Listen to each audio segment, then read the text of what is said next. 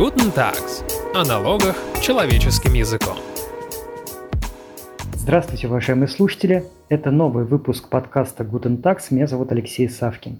7 марта Следственный комитет обвинил блогера Лерчик, в миру ее зовут Валерия Чекалина, в уклонении от уплаты налогов на очень крупную сумму – треть миллиарда рублей. Чуть позже и ее, и ее мужа еще обвинили и в легализации преступных доходов. Аналогичные обвинения были предъявлены и некоторым другим блогерам. Журналисты Forbes выяснили, что они на самом деле не единственные.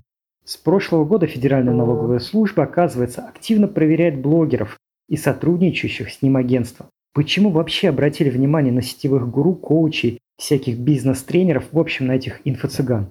Причем тут старая история с дроблением бизнеса? Об этом мы будем говорить с адвокатом компании Tax Advisor Виктором Андреевым и юристом Tax Advisor Ярославом Казаковым. Здравствуйте, коллеги. Здравствуйте. Здравствуйте, Алексей. Вы знаете, коллеги, посмотрев на этих заек, невольно задаешься вопросом, а почему вообще за них взялись? В чем смысл? Виктор, вот какая у вас версия? Это что, желание собрать больше денег или что-то еще? Давайте скажем так. Во-первых, мы не знаем с вами достоверно, так же, как и не знают средства массовой информации, кто все-таки привязался и в связи с чем привязался. Есть только какие-то отрывочные сведения. Ну как же, Следственный комитет, съемка, пришли. Вот смотрите, я объясню, да, для людей, которые не погружены в эту историю, что на самом деле все не так просто. Что, с одной стороны, стороны, на сегодняшний день уголовное дело не может быть возбуждено, если не было налоговой проверки. А если была налоговая проверка, то она, значит, длилась уже на протяжении длительного периода, и вряд ли там это было какой-то сильной неожиданностью для лиц. Более того, уголовное дело по последним поправкам не может быть возбуждено, если была проверка, по результатам которой налогоплательщик заплатил все, что ему доначислили. Поэтому у нас здесь вариаций много. Либо на самом деле была какая-то длительная налоговая проверка, были какие-то большие налоговые доначисления, которые не уплачены в бюджет, и тогда возбуждается уголовное дело и начинается по нему производство. Либо мы имеем историю, ну, то, что в нашем государстве иногда случается, когда без наличия правовых оснований, тем не менее, правоохранительные органы, цепляясь там за какие-то отдельные факты, приходят и, что называется, мягко говоря, пугают, припугивают таким образом, да, делают показательную вылазку, делают показательный обыск, показательную выемку, каким-то образом там это санкционируют или даже не санкционируют, делают это в нарушение процедуры, но таким образом давая какие-то сигналы тем, кому они проверяют. Вот я хотел спросить, это сигнал? Возможно. Возможно, это сигнал. Возможно, где-то что-то с кем-то э, не договорились до чего-то, да. Возможно, разные обстоятельства, но я просто призываю поспешных выводов в отсутствии документов, потому что ни Следственный комитет, там никто либо еще никаких документов не опубликовал. А как я сказал, да, уголовное дело просто так по налогам, оно из пустого не возникает, как правило. Ему все-таки предшествуют какие-то длительные процессы, то здесь нужно достаточно осторожно. Возможно, очень часто так бывает, да, что вот придут, покажут, кто главный, после этого все затихнет и ничего не произойдет. Так тоже бывает. У этой блогерши Лерчик. Видно, как женщина из правоохранительных органов зачитывает им некую бумагу, предъявлено некое обвинение, то есть возбуждено некое уголовное дело. А давайте тоже с вами подумаем, с каких пор у нас Следственный комитет и в каких случаях у нас Следственный комитет снимает на камеру, как он приходит куда-то и предъявляет обвинение. Ну, не, не в каждом же уголовном деле, правильно такое происходит? Очевидно, не в каждом. Очевидно, да. что эта видеозапись тоже сделана не беспричинно, выложена в сеть не беспричинно. Ну, то есть это больше похоже на какую-то показательную историю, которая не факт, что имеет что-то общее с юридической действительностью, скажем так, и с юридической корректностью. Поэтому вероятность того, что это все как бы рассосется и адресат услышит сообщение, которое до него хотели довести, такое тоже возможно. Потому что обвинение по налогам, ну, там в части дробления бизнеса, мы сейчас об этом поговорим, оно еще выглядит более-менее реалистично, учитывая там сферу блогерскую и то, что в блогерской сфере реально там дробление бизнеса очень часто встречается. А вот второе обвинение в легализации, там, как, какой-то легализации каких-то денежных средств, добытых преступным путем, выглядит намного более странно, потому что у нас никогда налоговые статьи не переходят в легализацию. То есть нельзя уклониться от уплаты налогов и таким образом легализовать. Это значит, что нашли либо что-то еще, да, и есть какие-то еще обстоятельства действительно незаконного получения денежных средств, но об этом как бы очень мало информации, и только, по-моему, про то, что вот статью еще придумали, а что там на самом деле никто не говорит. Либо это точно какая-то совсем пугалка-пугалка, которая не имеет ничего общего с официальной действительностью. Это я к чему? Это я к тому, что пока у нас еще есть Конституция и презумпция невиновности, все-таки давайте исходите из того, что все невиновны до тех пор, пока да, нет приговора суда и поспешных выводов там о виновности или невиновности тех или иных лиц делать не будем. Да боже упаси, я скорее им даже сочувствую. Давайте теперь очень подробно разберем, в чем их обвиняют. Я так понимаю, это дробление бизнеса. Ярослав, давайте вот подробно очень расскажем, что это такое дробление бизнеса, зачем это делается, что это дает, как работает схема. Я, знаете, хотел бы начать немножечко, вернувшись к вашему вопросу, и попробовать такой прием с вами проделать, ответить вам вопросом на вопрос. То есть вы спрашиваете, а почему вот за них взялись сейчас? А я бы вас переспросил, а почему за них взялись только сейчас? Да, потому что тема с дроблением бизнеса – это тема неисчерпаемая и очень-очень старая в нашем правоприменении, и э, налоговая разносит эти схемы. Теперь как бы возвращаясь к основному вопросу, да, что такое дробление бизнеса, слово дробление сейчас приобрело некий негативный окрас, но надо понимать, что по сути дробление или разукрупнение бизнеса – это не всегда какая-то незаконная традиционная история. То есть на самом деле бизнес в ходе своей хозяйственной деятельности может сталкиваться с какими-то вызовами, которые требуют от него изменения его корпоративной структуры. Ключевое различие между законным дроблением бизнеса и незаконным дроблением бизнеса – это цель, ради которого это дробление бизнеса происходит. Если цель исключительно налоговая, то тогда это будет незаконным дроблением бизнеса с претензиями со стороны налоговых органов и доначислением налогов. Если же цель имеет под собой какое-то бизнес-основание, то тогда, конечно, налоговая не вправе рассматривать такое дробление бизнеса как какое-то нарушение законодательства и доначислять там соответствующие налоги или привлекать какую-либо ответственности. То есть, по сути, дробление бизнеса – это разделение одной компании на несколько компаний. А зачем? Связано это может быть с чем? Если мы говорим про незаконное Законное – это, например, цель является снизить налоговую нагрузку за счет применения льготных режимов.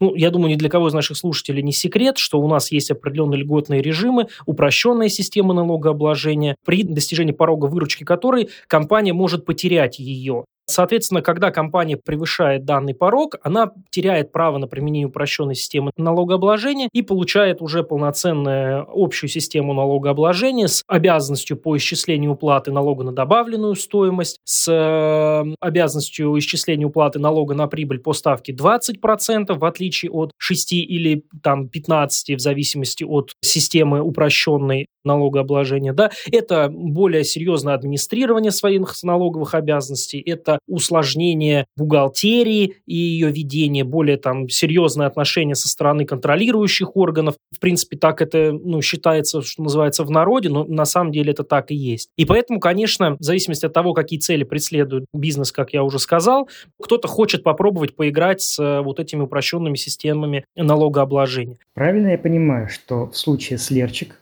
мадам Лерчик превысила этот порог 150 миллионов рублей и поэтому создала ИП. А, вот это можно предположить. Или, чтобы не обижать мадам, давайте просто какой-то обезличенный пример возьмем. Кто-то превысил порог, и поэтому ему нужно несколько ИП завести.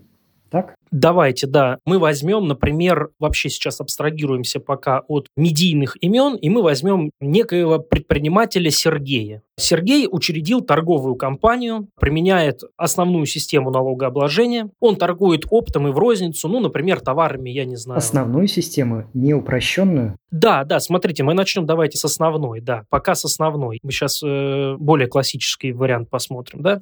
И вот тут, значит, дела идут очень хорошо. Наторговал он э, выручку больше 1 миллиарда в год. Сел он в конце года, посчитал, что где-то миллионов 50 налогов там заплатить пришлось. Э, стал стало предпринимателю Сергею немножечко обидно. Ведь э, в интернете ему пишут о том, что он может перейти на упрощенную систему налогообложения и платить там всего там, 15. Соответственно, Сергей решает разделить свой бизнес на несколько. И делает несколько компаний на упрощенной системе налогообложения. Или ИП, или компании. Или ИП, или компании, да, переводит туда активы из своей компании, перезаключает контракты, переводит, возможно, часть сотрудников. Вот эту схему налоговая считает, по сути, классическим дроблением бизнеса. Эта же схема работает и в обратную сторону. Когда ты маленький, но твои доходы растут, то есть ты изначально открываешь ИП на упрощенной системе налогообложения, но ты видишь, что по итогам года ты ее можешь потерять, ты начинаешь увеличивать свою структуру за счет создания формально, возможно, независимых организаций или индивидуальных предпринимателей, как вы и сказали изначально, открыть на брата, на папу, на маму, на детей, я не знаю, на сестер, на лучших друзей и так далее. И, соответственно, перевести, опять же, контракты и денежные потоки на вот эту новую какую-то сущность, которую вы организовали. Как налоговая определить, что это незаконное дробление бизнеса и объединить это все в одно большое предприятие? Очень просто. Ключевым критерием в данном случае будет приближение порога выручки максимальной для упрощенной системы налогообложения. То есть, когда предприниматель подбирается и вдруг резко, то есть у него есть такая восходящая динамика по выручке, она идет, идет, идет, и вдруг прямо накануне превышения этого порога она резко прекращается или вообще уходит в ноль, или уходит в какой-то совсем минимальный, хотя налоговая понимает, что по всем параметрам там идет как бы по экспоненте вверх, должна выручка расти, конечно, это прям красная тряпка для налоговой, которая будет максимально, максимально внимательно смотреть за всеми денежными там дальше потоками и контрактами, которые были заключены предпринимателем и перезаключены на каких других лиц. Вы знаете, у меня все-таки есть к этому вопрос. Вот вы только что сказали, что налоговая вычисляет такие схемы на раз-два. Виктор, я понимаю, что красная тряпка и все такое, но вот есть у владельца ИП лучший друг. И кто-то договаривается, что часть выручки будет отдавать заводить на ИП лучшего друга. Налоговая же должна доказать, что лучший друг де-факто работает на своего, так сказать, визави. Потому что выручка вверх-вверх-вверх, потом раз оборвалась, все понятно, но это не доказательство, как налоговая именно доказывает дробление. Тема дробления существует в нашей практике с нулевых, с конца, по крайней мере, уж точно нулевых годов.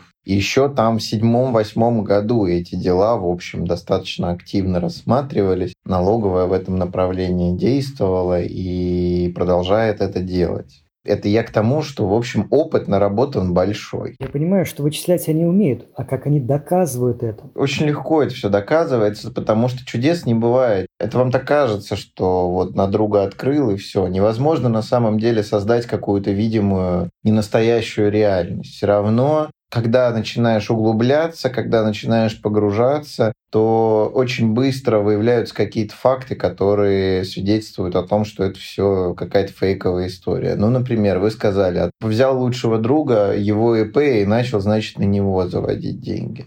Но, как правило, бизнесом-то продолжаешь ты заниматься, с клиентами-подрядчиками продолжаешь общаться ты, потому что лучший друг вообще не в теме, у него он только как касса работает. Соответственно, что делает налоговая? Приходит к заказчикам твоим, говорит, а с кем ты общался по вот этим контрактам? Он называет тебя, приходит к подрядчикам, хотя в контракте твой друг, да, приходит к подрядчикам, то же самое, а с кем ты общался и то же самое, опять называют тебя. Приходят к сотрудникам, там, смотрят, у кого есть сотрудники, да, все-таки, как правило, если у ИП оборот там превышает 150 миллионов, у него есть какие-то сотрудники, которые что-то знают. Вызывают этих сотрудников на допрос, начинают выяснять, а, а они по этим контрактам работали, работали, хотя реально там контракты заведены на друга. Это все очень легко выясняется через людей банальными механизмами допросов и направления требований в адрес заказчиков и подрядчиков это все очень легко выясняется. Зачастую, естественно, опять же, лучший друг, конечно, в качестве кассы может выступать, но лучший друг не будет себе нанимать другого бухгалтера, например. А если мы говорим, опять же, про обороте, превышающем 150 миллионов рублей, это, как правило, все-таки уже наличие какой-то относительно серьезной бухгалтерии. Да, соответственно, за этого лучшего друга бухгалтерию ведет тот же бухгалтер, что и за тебя. Документы этого лучшего друга хранятся там же, где хранятся твои документы. И это можно выявить там в рамках процедуры, например, осмотра или выемки, которую налоговый орган может провести в рамках проверки. Печати, если они есть, как правило, у этого лучшего друга, будут лежать где-нибудь у тебя в офисе, и это тоже выявят в рамках выемки. Да? Придет налоговый орган, откроет, попросит тебя сейф открыть. Э, если не откроешь, он его опечатает и заберет, потом откроет без тебя. Откроешь, а там две печати тебя и твоего лучшего друга. Ну, как бы все. Больше ничего не надо, в принципе, понимаете? Даже закрыв глаза на все вот это, добрая половина ломается на печатях, которые лежат в одном сейфе разных организаций или разных индивидуальных предпринимателей. Так не бывает в жизни. Нет, бывают, скажем так, бывают люди, которые серьезно подходят изначально к этому делу и, в общем, занимаются планированием, грамотным и адекватным планированием. Не просто печати по разным сейфам раскидывают, да, а все-таки обосновывают свое дробление не только налоговыми целями, а какими-то бизнес-целями, консультируются с грамотными юристами перед тем, как заниматься каким-то разукрупнением бизнеса, да, выводят, например, если у них два разных вида бизнеса, там, я не знаю, например, они картошку продают и одновременно программисты, да, тогда они разводят два разных этих бизнеса по разным организациям. И в целом это потом звучит и в рамках проверки адекватной, и, как правило, позволяется со стороны налоговых органов. Все-таки в рамках дробления пресекаются вот какие-то совсем очевидные, совсем примитивные истории,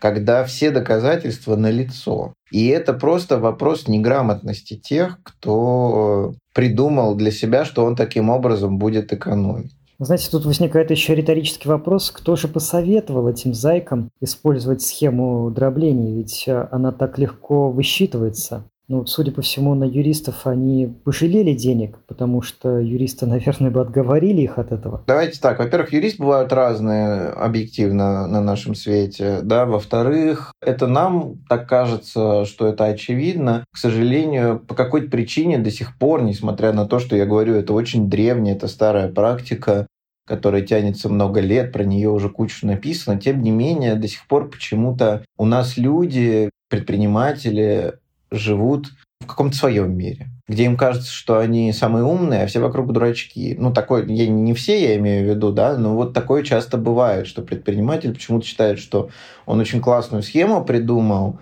абсолютно при этом не консультируясь ни с юристами, ни, не читая, в общем, даже не открывая интернет, а почему считает, что раз он так придумал, то она классная, и сейчас она будет работать? Это все вопрос и возвращение к вопросу базовой какой-то отсутствия юридической грамотности. Просто к любому вопросу, мне кажется, нужно подходить с э, холодной головой, и мы вот в рамках подкаста регулярно же призываем, в принципе, обращаться к э, консультантам, к юристам, да, с которым вам было бы комфортно посоветоваться и так далее.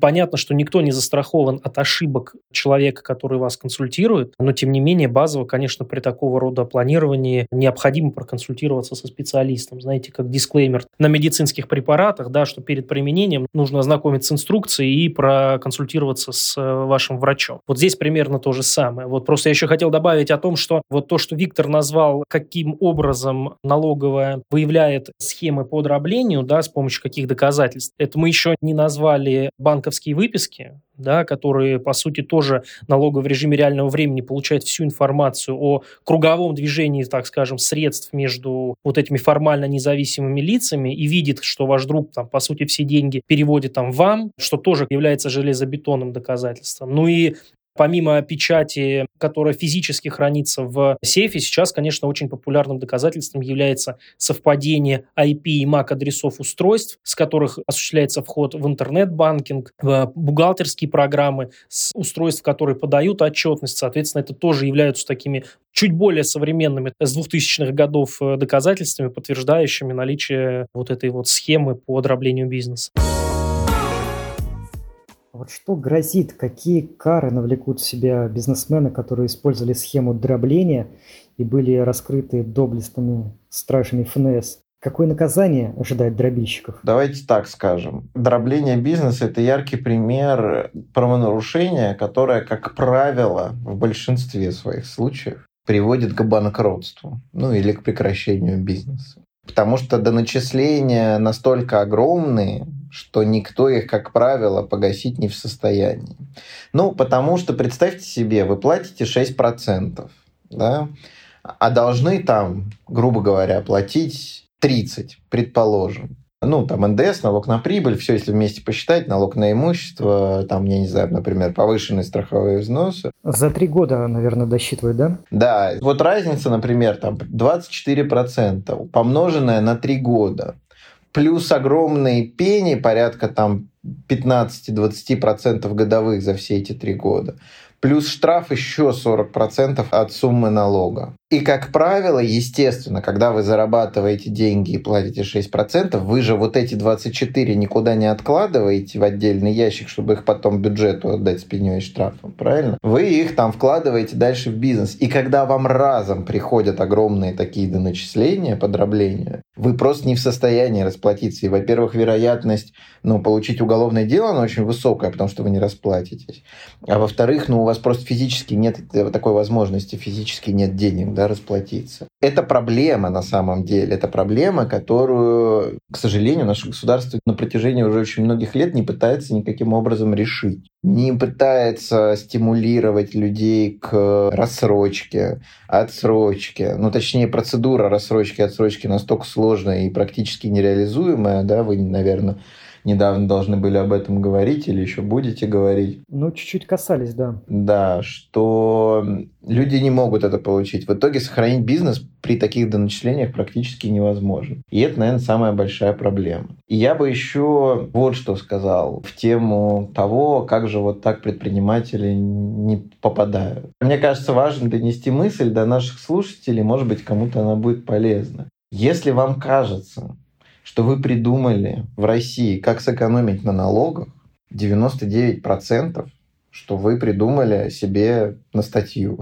А, велосипед, который едет в колонию? Да, поэтому если вам кажется, что вы хотите, значит, сейчас вы что-то придумали, и у вас получится сэкономить на налогах, то обязательно расскажите о своих догадках грамотным юристам налоговым, которым вы доверяете. Потому что в 99% случаев такие клиенты, которым кажется, и которые к нам очень часто приходят и говорят, а мы тут придумали, мы сейчас сделаем вот так. Нет. То есть все налоговое планирование на сегодняшний день с точки зрения оптимизации, экономии, оно очень сильно ограничено. И мы живем уже далеко не в нулевых, когда было намного больше опций. Да?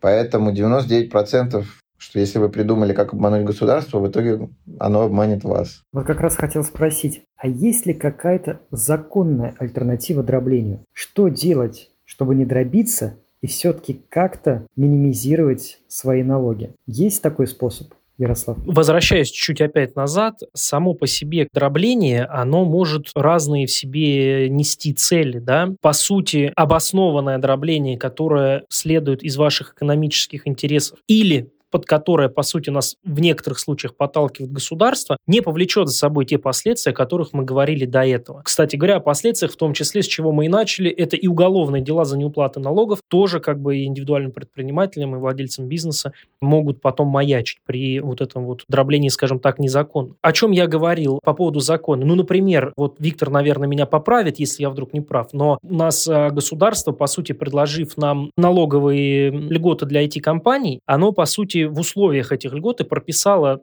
некое дробление, потому что для того, чтобы эту льготу получить, нужно выделить было IT-компанию. Соответственно, все компании, которые хотели эти льготы приобрести, по сути, раздробились. И это на самом деле большой вопрос, как налоговая посмотрит на вот это вот выделение этих новых компаний, которые получили эти льготы, и не зачешутся ли руки в какой-то момент при очередном изменении какой-то конъюнктуры прийти ко всем этим компаниям и начать им какие-то налоги доначислять. В любом случае, да, еще раз, э, разговаривать с юристами, смотреть конкретный бизнес, э, которым занимается предприниматель, если все-таки есть необходимость в разукрупнении или в выделении какого-то направления, заранее готовить вплоть до какой-нибудь экономической экспертизы, которая подтвердит необходимость выделения какой-то структуры из общего бизнеса, выделения нового направления, подойти к этому с головой в плане того, что объяснить и сотрудникам в том числе, что происходит в компании с этой реорганизацией, почему они переводятся, чем они будут заниматься и так далее. Как-то так. Виктор, а что посоветуете тем, кто сейчас слушает наш подкаст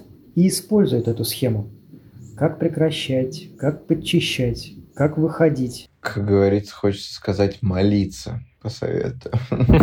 Так, хорошо. Это пока не заметили. А вот если еще не заметили, как почищать все? Это, кстати, тоже история про то, заметили, не заметили. Почему вообще все этим занимаются? Потому что налоговый контроль очень часто опаздывает. И это тоже определенная проблема. Ну вот человек решил попробовать. Да, и значит, там второе ИП открою. Год прожил, никто ему ничего не спросил. Он в конце этого второго года говорит, дай третий ИП открою. Еще год прожил, никто его не спросил. И он живет в мире, как будто бы он делает, и у него все хорошо. Его никто не спрашивает. Проходит 4 года, да, и к нему приходят, и за 3 года назад все его ИП благополучно доначисляют, собирают в одну кучу. Вот эта проблема запоздания налогового контроля, она в том числе приводит к этим огромным доначислениям. Если бы, например, налоговый контроль умел бы реагировать, вот прям ты открыл второй ИП, пошла на него выручка, все, там через месяц к тебе пришли, сказали, так нельзя. Если бы вот людей останавливали быстро на этом этапе, может быть, и не так было страшно, и не такие бы большие доначисления были, и без уголовных дел, и бизнес бы справлялся. А бизнес как раз живет несколько лет в парадигме, что у него все хорошо, а потом неожиданно бах, и резко все плохо. Я бы не советовал советовал. Те, кто находится на сегодняшний день в положении, что они применяют,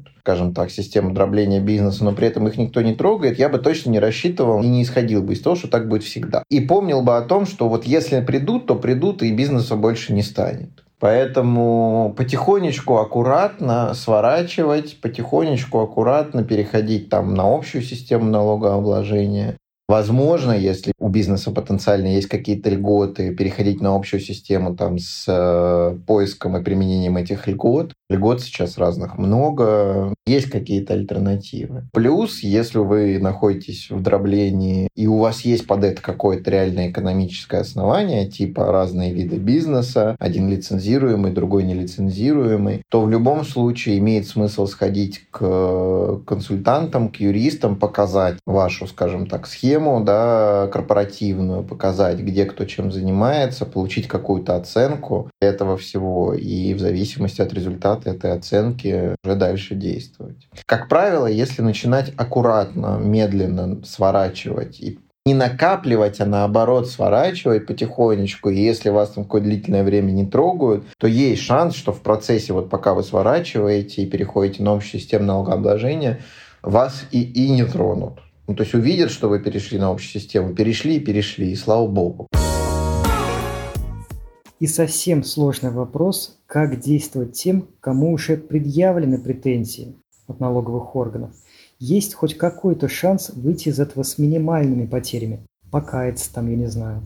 Ярослав. Ну, здесь, опять же, все зависит от конкретной ситуации потому что мы, опять же, на разном этапе можем оказаться, то есть претензии условно еще в рамках проверки или уже вынесен акт, или, может быть, уже даже готово решение. В зависимости от этих э, стадий да, э, налогового контроля разные могут быть сценарии попытки выхода из сложившейся ситуации, но глобально, конечно, сейчас уже постараться задуматься о том, как постараться обосновать вот это ваше разделение вашего бизнеса, возможно, действительно поискать какие-то экономические причины, которые могли бы к этому быть. Ну и, наверное, все-таки готовиться к тому, чтобы часть задолженности погашать, разговаривать, возможно, с инспекцией о действительно применении механизма какой-нибудь рассрочки. Я, наверное, тут добавлю, что на сегодняшний день мы имеем наконец-то уже выработанный практикой подход, который позволяет снизить объемы доначислений хотя бы немного. И этот подход заключается в том, что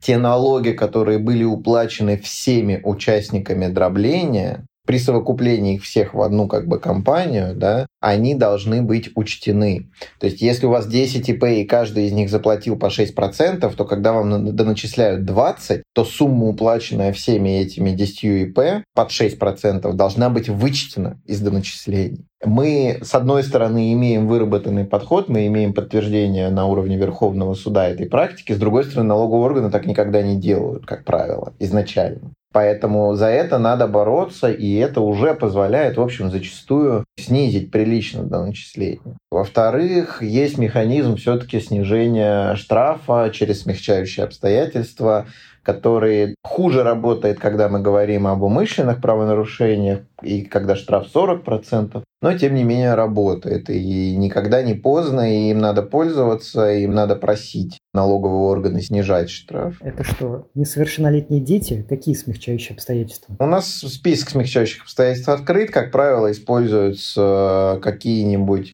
истории социально значимые заявляются. Например, если там, да, бизнес занимается какой-то благотворительностью, либо делает какую-то, в принципе, бизнес имеет какую-то социальную значимость, я не знаю, например, готовит еду для детских садов. Ну вот там каким-то таким видом бизнеса, как правило, просто по факту вида этого бизнеса удается попросить смягчающие обстоятельства, и налоговый орган их дает. И это уже тоже позволяет снизить до начисления. То есть задача того, кому пришли по дроблению на этапе проверки, ну, если понятно, что спорить с самим дроблением там достаточно тяжело, это максимально снизить до начисления там какими-то законными методами. Надо еще понимать, да, что налоговый орган, когда он все-таки переводит тебя, например, с 6% упрощенки на общую систему налогообложения, он же должен посчитать доходы минус расходы, когда ты просто платишь 6%, ты расходы никакие не учитываешь. Когда тебя переводят на 20%, естественно, ты получаешь право на какие-то расходы. То, что 20 у нас не с оборота, а с прибыли, да, с дохода минус расходы. Соответственно, эти расходы, как правило, в рамках проверки налоговый орган как, какие-то определяет, но он может определить их плохо, недостаточно. И твоя задача как раз в этой ситуации доказать, что они определены неправильно, расходов на самом деле было больше. И попросить их учесть. Это тоже может позволить снизить доначисление на этапе проверки. Очень важные советы, спасибо. Надеюсь, они помогут нашим слушателям. Но я также надеюсь, что наши слушатели не допускают таких схем и не допустят. И, наверное, мы будем завершать на этом выпуск. Напомню, что сегодня мы обсуждали горячую тему, это претензии к блогерам, которые занимаются дроблением бизнеса и вообще разбирали схему дробления. Благодарим за беседу адвоката компании Tax Advisor Виктора Андреева и юриста Tax Advisor Ярослава Казакова. Всего доброго и до встречи. До свидания. До свидания.